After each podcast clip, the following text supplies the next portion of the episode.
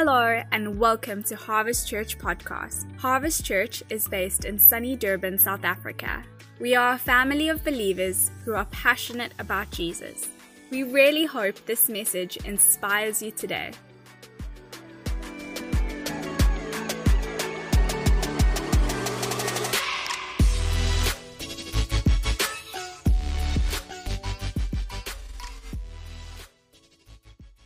We're in the midst of a series called The Power of Pre-Deciding. What it means to pre-decide ahead of the moment so that when we hit the moment, we already know how we're going to respond to what God is doing with us and through us. And so I'm going to jump into that and we're going to carry on from where we were last week. And there's just a couple questions I want to ask as we start. The first thing I'm going to say is I don't know about you, but I don't know about, sorry, I don't know about you, but I don't know anyone who plans to be overweight. I know a few of us, myself very much included, are trying to plan how to lose weight, but I don't know anyone who plans to be overweight. I don't know anyone who's got a five year goal and plan to be bankrupt. I haven't met someone who says, George, this is what I'm doing. There might be some of us that have invested in crypto recently, and after seeing the recent market, we might feel like that in our plans, but I don't know anyone who actually plans that. And I don't know anyone who goes out and wants to do certain things that is going to put their marriage and their family and their household at risk. Now, I know people who love comfort eating.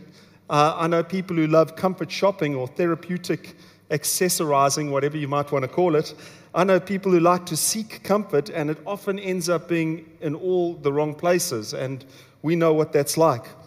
But I don't know anyone who actually plans to do something foolish, who actually plans to sin and run the risk of needing to hide it, otherwise, they could lose the trust of the people closest to them and the respect of those near them. I don't know anyone who does that.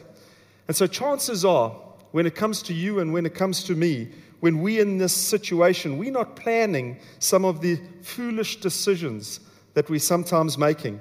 But the problem is, we're also not planning not to make those decisions very often.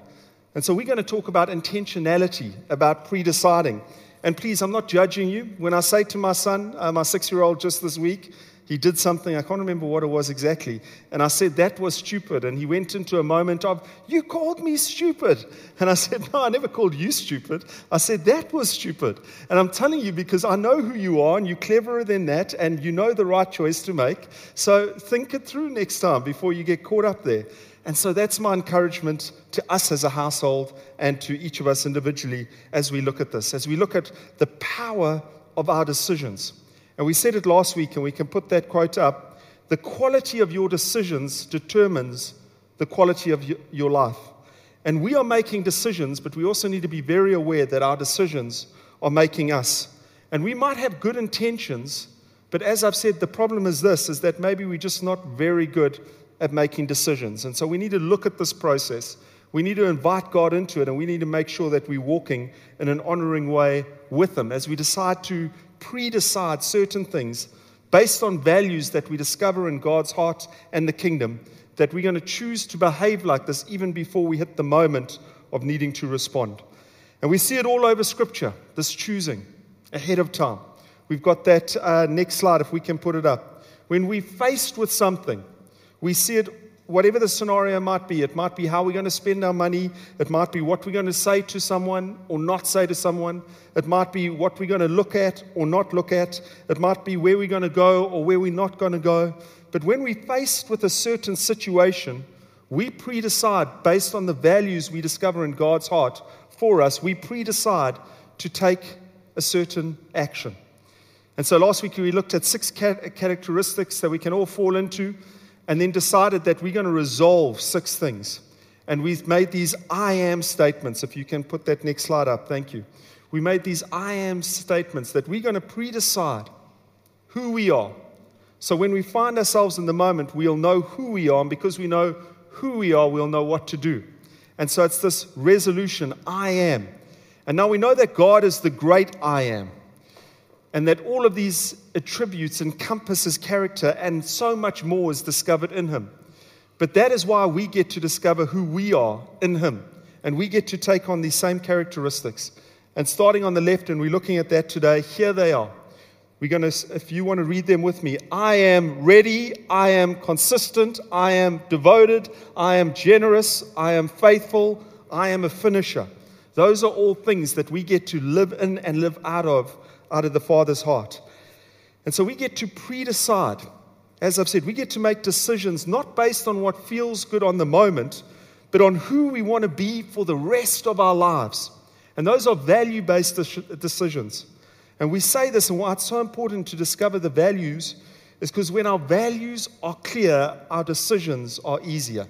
So we want to know what values are we living by. So let me ask you, how many of you have ever been tempted? If you don't put up your hand, you are tempted to fib to me in this moment. Why do we give in to that temptation? I want to say it's often because we weren't ready. We weren't prepared for it. And so when it hit us, we weren't, we weren't pre decided. And so we were sabotaged and, in a sense, pulled the rug under our own feet because we weren't ready for what was taking place in that moment. And we need to know that we need to be prepared because we've got an enemy who's looking for every opportunity, who wants to attack. In 1 Corinthians 16, verse 13, and listen, I'm saying this to speak courage into you, not to speak fear into you. This isn't a condemnation message, this is an invitation to live in a new realm of liberty. Um, and so please hear what I'm saying. But Paul says in 1 Corinthians 16, verse 13, be on your guard, stand firm in the faith, be courageous and be strong. He's saying there's an enemy out there. You need to be these things. Um, in the commentary, Andrew Wommack's commentary to that verse, if we can go to the next slide, he says, All Christians are in a war, whether they realize it or not. Being ignorant of the battle doesn't lessen the danger, it only guarantees defeat. And so we don't want to be ignorant of the battle, thinking it's going to lessen the danger. We want to know that we are wise to what the enemy is trying to throw our way. Matthew 26, verse 41, Jesus says this. He says, Watch and pray.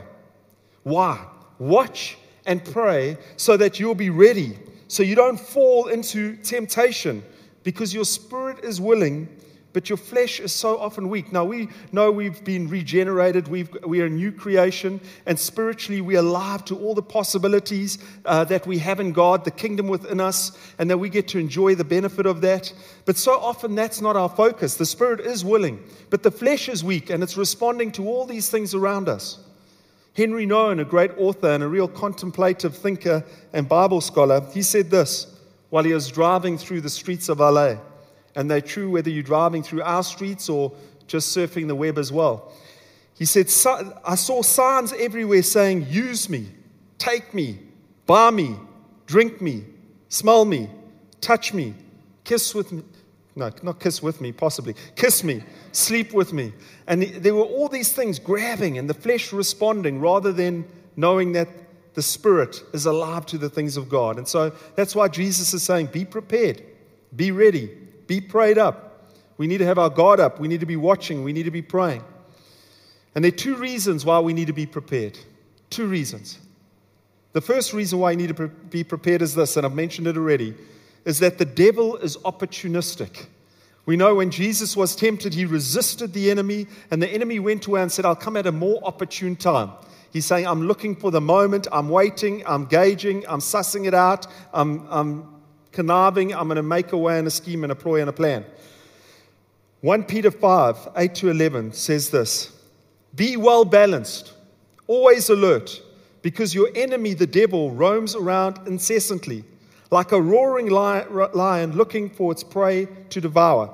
And I love this part because we're talking about decisions and pre deciding. Take a decisive stand against him and resist his every attack.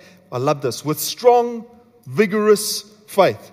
Now, I'm not telling you to be prepared and be ready because I think we are weak in God. I'm saying, no, in God, we need to make an intentional stance with vigorous faith. We need to be decisive so that we can see God's victory in those moments that we're facing.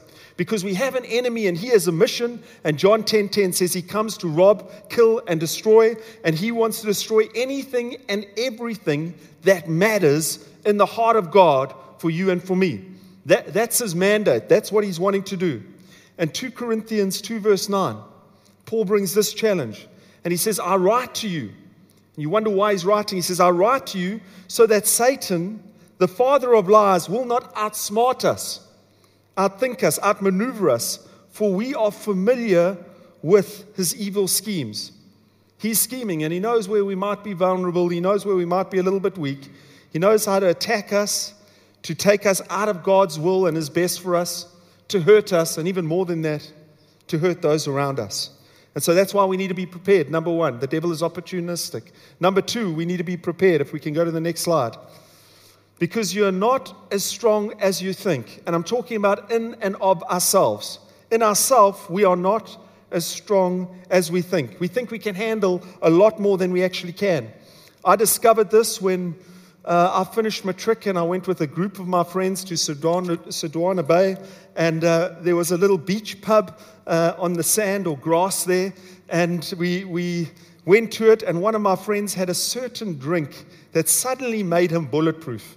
And he thought he could try and take on this whole pub. And let me tell you, sometimes the best form of a defense for a Christian man and woman, sometimes the best form of defense is a clean pair of heels.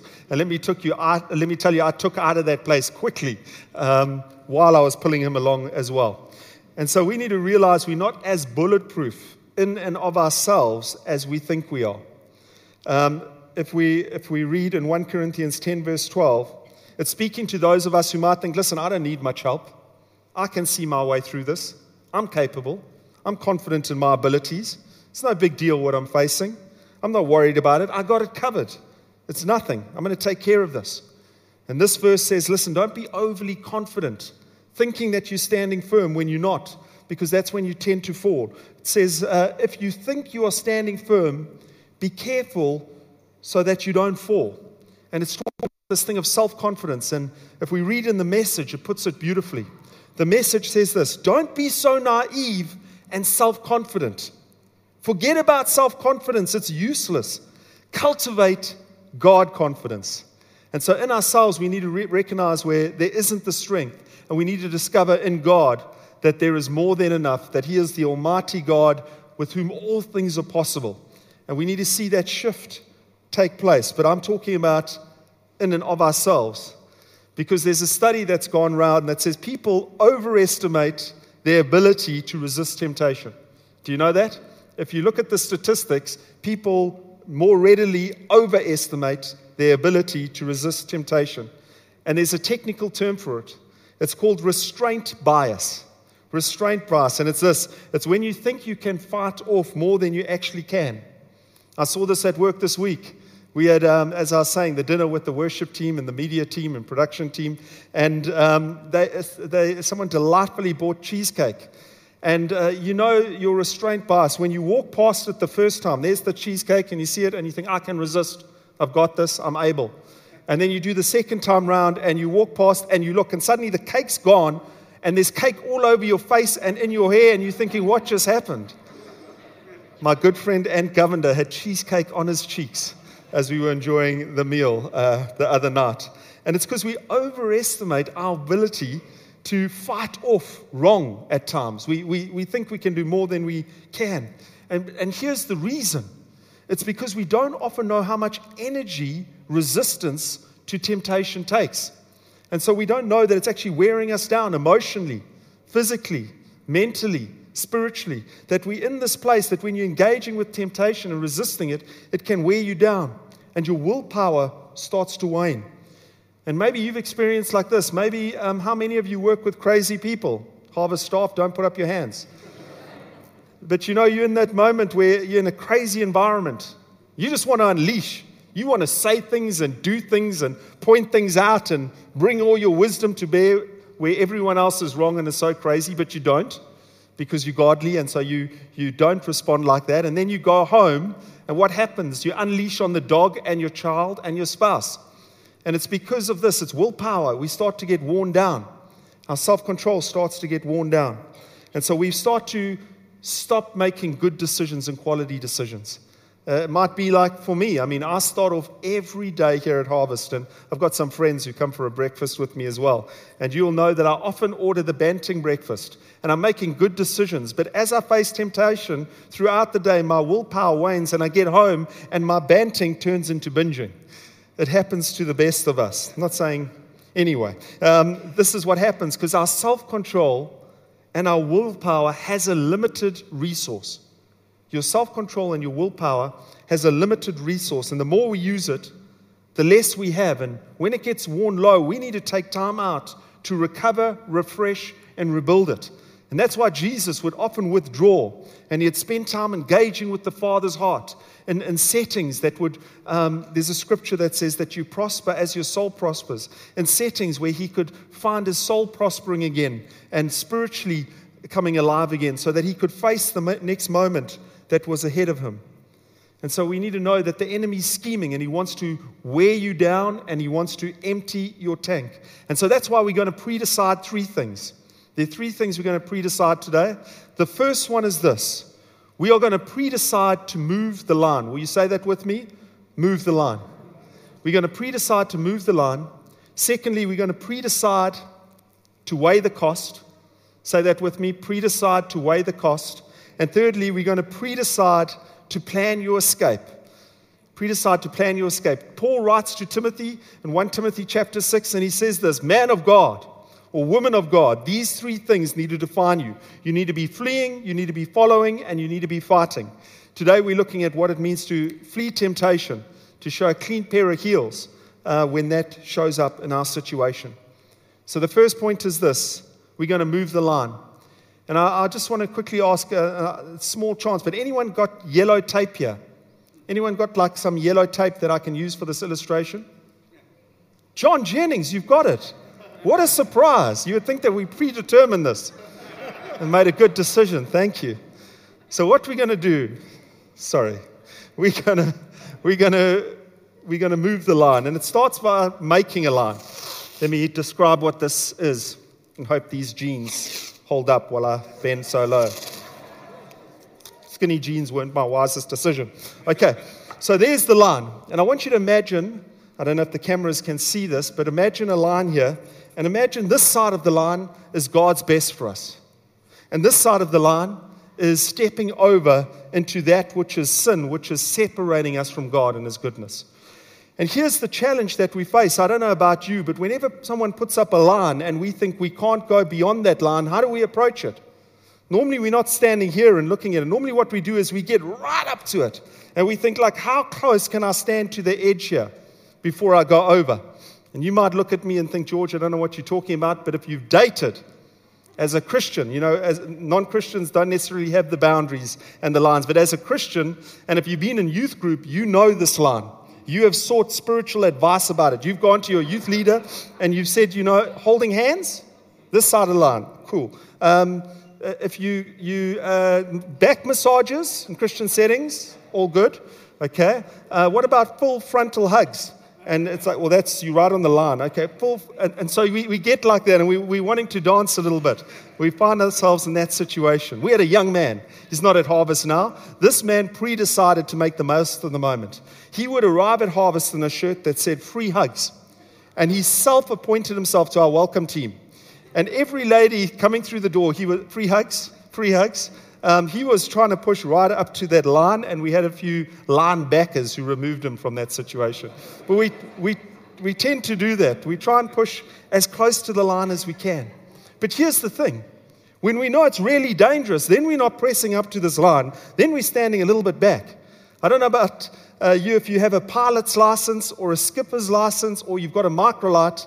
But I don't know anyone in that setting who thinks, I'm going to take to the air and see how far I can go with as little petrol as I can. I want to just, no, no one's doing, let's push that line. No one's saying, you know, let's see how close we can get the wing of our microlight to the power lines and just skim it as we pass by. Nobody's saying, I want to take my boat to Glen Ashley Shorebreak, and as it's peaking on the shorebreak, I want to punch it at the most vertical angle and see which way it lands.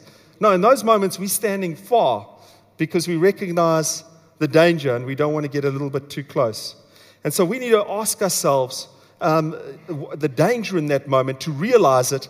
And that's where we get to the point where I'm saying we need to move the line. We need to find a new point that we're going to say, hey, you know what? I'm not going to push up right to this line. I'm going to stay within, within God's best, within that place that can be called the radical middle. I'm not trying to flirt with the line of danger and destruction.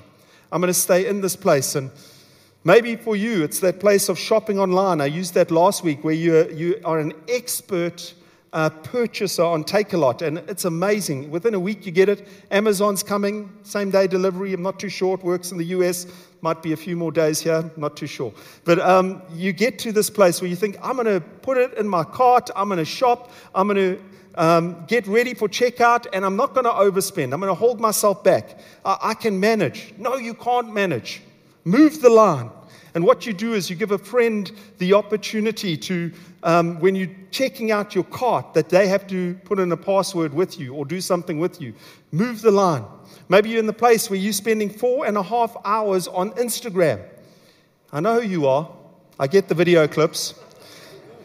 And you've got mine. And you're spending way too much on Instagram. I want to say, I know your friends are interesting. They're not that interesting. Live life a little bit and pull back. Maybe you're going to spend 30 minutes on there. And maybe what you've got to do is get one of those restriction limitations for the app that stops how much time you spend there. Or maybe you're someone who likes to go out and you socialize and you, you go to the club or the pub and uh, you only have a few drinks, but then it turns into more and you get caught up with the crowd and you land up where you don't know where you are. You land up in those spaces and you think, you know what, it's fine, I'm going to do it again. I'm going to hang out with that crowd. I'll have some drinks, but I can handle it, and I'm not going to land up in that place again. No, no, no. Move the line, shift it. Start to put some pre decided decisions in that are going to keep you in God's best for you and your family so that you don't land up in a dangerous place. And so we need to be those that are making those pre decisions. And you might say, George, why are you trying to stop my fun? Why are you going to trying to be so restrictive? Why are you trying to be so limiting with these lines? David says this in Psalm 16, verse 6. We can put it on the screen. He says, The boundary lines for me. I want to say there are personalized, individualized boundary lines in the heart of God for you, for you, for you. The boundary lines for me have fallen in pleasant places. Surely I have a delightful inheritance. I want to say it's not restrictive, it's freeing. It's not limiting, it's liberating. You need to move the line because you want to inherit God's best. You don't want to settle for the rest. And so you need to move the line and trust in the goodness and delight of the Father's heart to give you an inheritance rather than to rob, kill, and destroy. And so the first point is move the line. The second point is we're going to weigh the cost. If you've given into temptation, I know when I've approached it, normally I'm like, I, I want to experience this thing or have this thing or engage with this thing so much that um, what, what, uh, what can I enjoy without being found out? You know, that's the kind of mindset as you enter those moments. But I want to bring a, a different perspective. And I want to encourage you don't weigh how much you can get away with. Start to weigh the cost. Start to weigh the cost. You weigh the promise that you have in God against the cost cost of what you don't have in them. Start to weigh the cost and to pre-decide, to ask yourself this question.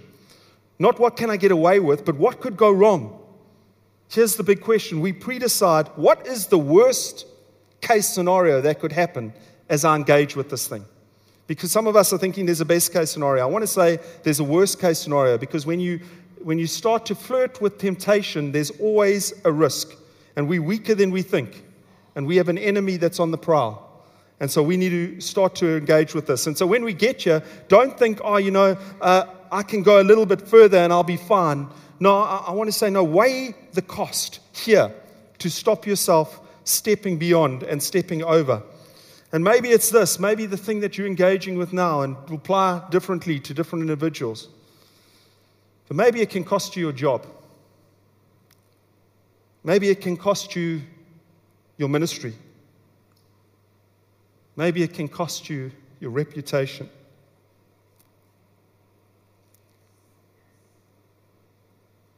Maybe the worst case scenario is that you lose someone that you love, financially wreck your household and your family's inheritance, and you compromise on your relationship with your kids. For five minutes of fun, you bring in future hardship and toil. And we need to weigh the cost. Numbers 32, verse 23. This used to scare me as a youngster growing up, where we had uh, fire and brimstone preaching, and we had a lot of uh, uh, Left Behind series, all of those sort of things. And you would hear preachers come and they say, when we're engaging with sin, you're sinning against the Lord, and you may be sure your sin will find you out. And I used to think, God knows what I've been up to, and He's after me. But here's the thing the root of sin is unbelief. It's saying you're not believing the goodness of the Father's heart. So you're choosing to step into this thing of sin, and it's pulling you out of the bounds of His goodness. And when you go out of the bounds of His goodness, you may be sure that sin, your sin, will find you out because you are starting to place your belief, your confidence, and faith in things other than God. And Louis Giglio says this sin looks so good. And it tastes so good. That's why we want to uh, entertain it and engage with it. Sin looks so good and it tastes so good, but it's wrapped in death. And Jesus isn't wanting your sin. Jesus took your sin once and for all 2,000 years ago on the cross, and it killed him. And he's come alive in resurrection life, and he wants to give you grace and favor and goodness and forgiveness. He's saying, Get rid of your sin, throw it away, don't engage with it. Come and receive the fullness of life I have for you. Because here's the thing about sin sin deceives you to destroy you, sin deceives us so that it can destroy us. But Titus 2, verse 11 says, For the grace of God appears, and not only has it given us salvation, it does, it gives us forgiveness and mercy and grace and favor. Not only does it give us that sozo, wholeness in every area, but it teaches us to say no to ungodliness and worldly passions that pull us off and away from God, and to live self controlled, not self confident, self controlled lives, upright and godly, full of hope, knowing that we have a soon coming King. What a beautiful encouragement. So we weigh the cost and we think, what happens if I engage with these things? Do I lose the trust and respect of those closest to me, those who've honored me and loved me the most? Do I lose the influence I have? You know, you see pastors falling in different areas and engaging with sin, and people get hurt all over the world and they get their faith shipwrecked. And what happens if we don't weigh up the cost in these moments? And so we need to recognize there's a spiritual enemy and we need to make some decisions knowing he wants to attack, pre decisions. And we move the line and we weigh the cost. And number three, my last point, I'm going to end with this. We plan our escape. Won't you say that with me? We plan our escape. As I've said, as Christians, sometimes our best form of defense is a clean pair of heels. And the person we see this best with is in the Old Testament is Joseph. Remember Joseph and his multicolored coat. Um, my wife says that I remind her a lot of Joseph. If you don't know who Joseph is, let's put up the scripture and you'll see why. She says, I'm very much like Joseph. Joseph was a very handsome and well built young man. Okay, it stops there, gets a little bit rougher past there. That, that's where I'm at. And Potiphar's wife soon began looking at him lustfully. Come sleep with me, she demanded. Now, you've got to know how easy it was for him in this moment. Um, Joseph could just give in. He's far away from his homeland. Nobody knows him. Nobody has expectations of him. This would be a career um, moving opportunity. He could easily engage with this and it could meet his need um, as a young man. But here he says this in this place. Well, let me say before he says he could have easily given in because listen, he could have also been angry with God because God, you let me fall into this situation. You know, I did nothing and my brothers beat me and they threw me in a pit. I did nothing wrong and my brothers sold me as a slave. I'm in this bad situation because God, you let me down. And God, since you didn't do what I wanted you to do, I'm not going to do what you want me to do. And so he could have this attitude. And here's the danger, and this is what I want to bring to you, and we can put it on the screen. The danger is when we start to use our disappointments to justify our disobedience. We need to look and see where there's disappointments in our own heart. Because uh, don't do this. Don't say, my, my spouse isn't meeting my needs, so I'm going to have my needs met elsewhere. Don't say, God, you put me in the spot, so I'm just going to live it up where I am. Don't allow your disappointment to justify your disobedience. And Joseph he predecided no matter the situation, no matter the hardship, no matter the pain, no matter the confusion, no matter the lack of clarity or destiny in this moment, I'm going to choose to honor God. And he faithfully resisted. He said to her, Your husband knows me as a man of God. How can I sin against God and him? And you know what happened in that moment? There were no angels singing or bells ringing. The temptation didn't suddenly stop. She didn't just suddenly hear the wisdom in his words and disengage. But rather, verse 10 says this She kept putting pressure on, Dave, on Joseph day after day, but he refused to sleep with her, and he kept out of her way as much as possible. I love that because so often in that self confidence place, we, we think, no, watch, I'm going to flirt with temptation to show how strong I am, and I'm not going to go there, just to show I'm a man of God. So we, we get right up to that line. But here's David. He says, No, you know what I'm going to do? I'm going to keep out of her way as much as possible. I'm going to be so pulled back within God's heart and his purposes and his desire for me. And you might look at Joseph and think, Yeah, but George, he's so strong. No, I don't believe he was so strong. I just believe that he was prepared. He was prepared. And so one day when they were all alone, she comes and in this moment she's not talking, she's grabbing. Verse 12. She came and she grabbed, grabbed him by his cloak, demanding, Come on, sleep with me. And scripture says, Joseph, there's no indecision. He's predecided. Joseph tore himself away. He left his cloak in her hand and he ran out the house. Why? Because he knew it was better to have a good name than a good cloak. I don't know what it is with Joseph and his cloaks. He had the one that was torn off him by his brothers and dipped in blood and goat's blood and all of that. Not, not a great situation. Now another cloak is being taken. But you see, here's the thing with the first cloak, his identity was in the cloak and he found pride in that. But in this moment, he's not finding his identity in the cloak, but his integrity in the heart of God. And so he says, I'm going to protect my integrity. I'm going to let you grab the cloak. And so he lets go. And some of us might need to let go of things that are holding us back, holding us down, getting us in trouble so that we can let go so we can get going. God's desires and his purposes for us. And so he predecided, he predetermined. And it was this in his case if she grabs, I run. What, what is that moment for you and for me? And the good news in this is God is faithful. We're not in this alone. His grace empowers us and enables us way beyond our capacity and ability. So that when you are tempted beyond what you can bear, let's just put up 1 Corinthians 10 13. When you are tempted beyond what you can bear, He will also provide a way out so that you can endure it. He's not saying there won't be endurance, He's saying He's going to prepare a way out so that you can endurance, endure it. It's that victorious endurance that I've spoken about in weeks previously. And here's the thing you hear about these predators and they come to kids and they say this they do things to kids, and then they say, And if you tell, I will kill you. You know what? I don't know if, you know, they say, if you tell anyone, I'm going to kill your parents. I don't know if they know South African parents as well as I do and the moms that we have that are ferocious. I don't know. I've got my little son, and I've said, if anyone tells you that, you tell me, mom will take them out.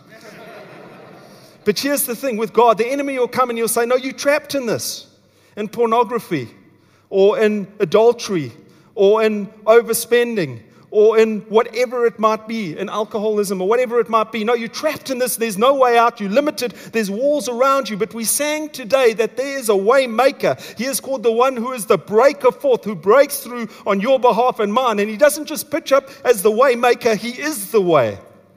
And he explodes it open in whatever situation we might be facing. He always gives us a way of escape. No one plans to derail their life, but how many of us are planning not to intentionally? So I'm going to ask you something. Here's the homework.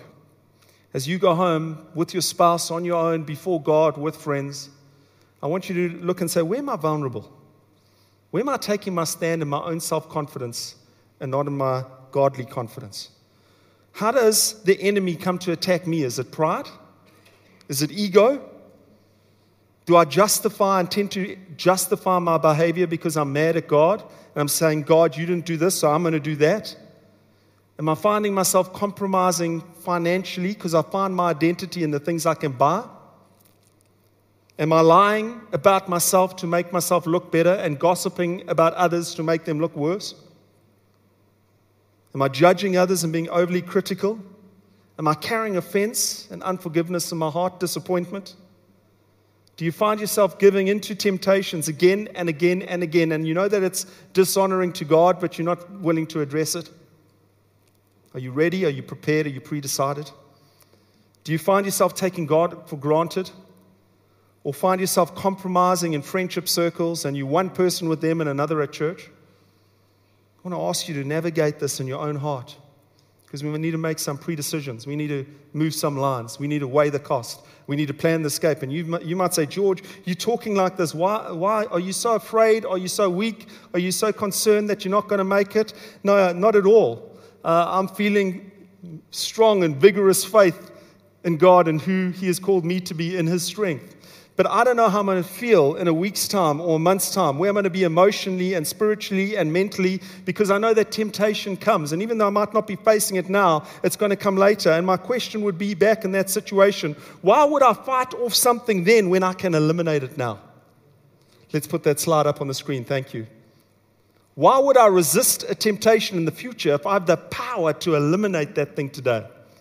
I want to say spiritually, we need to shift out of procrastination and we need to be prepared and we need to be ready to be armed and dangerous with the goodness of God and all that the kingdom has made available for us. And so we need to be moving the line, weighing the cost, planning our escape. And it's all based on values because when our values are clear, our decisions are easy. When I know who I am, I know what to do. So that when the moment comes in the future, and you might be facing it now, when you're tired, when you're hungry, when you're angry, when you're overwhelmed, when you're emotional, when you're depressed and vulnerable. Your decision when you're tempted is not going to be based on your emotion in the moment, but it's going to be based on the values that God has imparted onto your heart. And so we get to do what I read in Proverbs 16, verse 3 last week. We get to commit all of our ways to God our relationships, our friendships, our thoughts, our witness, our words, our family. We commit all of that to God, knowing that He will establish our plans. He will establish those purposes that He has for us. So let me finish with this. I'm going to ask you, are we ready? I'm going to say, what are we? All I want you to say is ready, a, a, a vigorous response in faith. What are we? We're ready. Let me pray. Father, I just thank you that as we speak into this, it's not in a culture of fear, or condemnation or shame or guilt or disqualification, but it's in a culture of freedom and liberty, of identity and the values we get to engage with that reflect your heart, your goodness, your grace, your favor, your kindness for us. I thank you, Lord, that you would come and that you would start to uh, just shine light on where deception has been operative. I thank you, Lord, that you come and loosen the grip that these various things have had on our lives in terms of sin. I thank you that you come and stir us up in vigorous faith so that we can be a decisive people that are choosing to live in the fullness, the radical middle of all that we have in you. I thank you, Lord, that you enable us to move lines where we need to, weigh the cost where we need to, and I thank you that you always provide us a means of escape because you're the waymaker, the breaker forth. So come and have your way in our lives, in this house, in this community. In Jesus' name we pray, and together we say, Amen.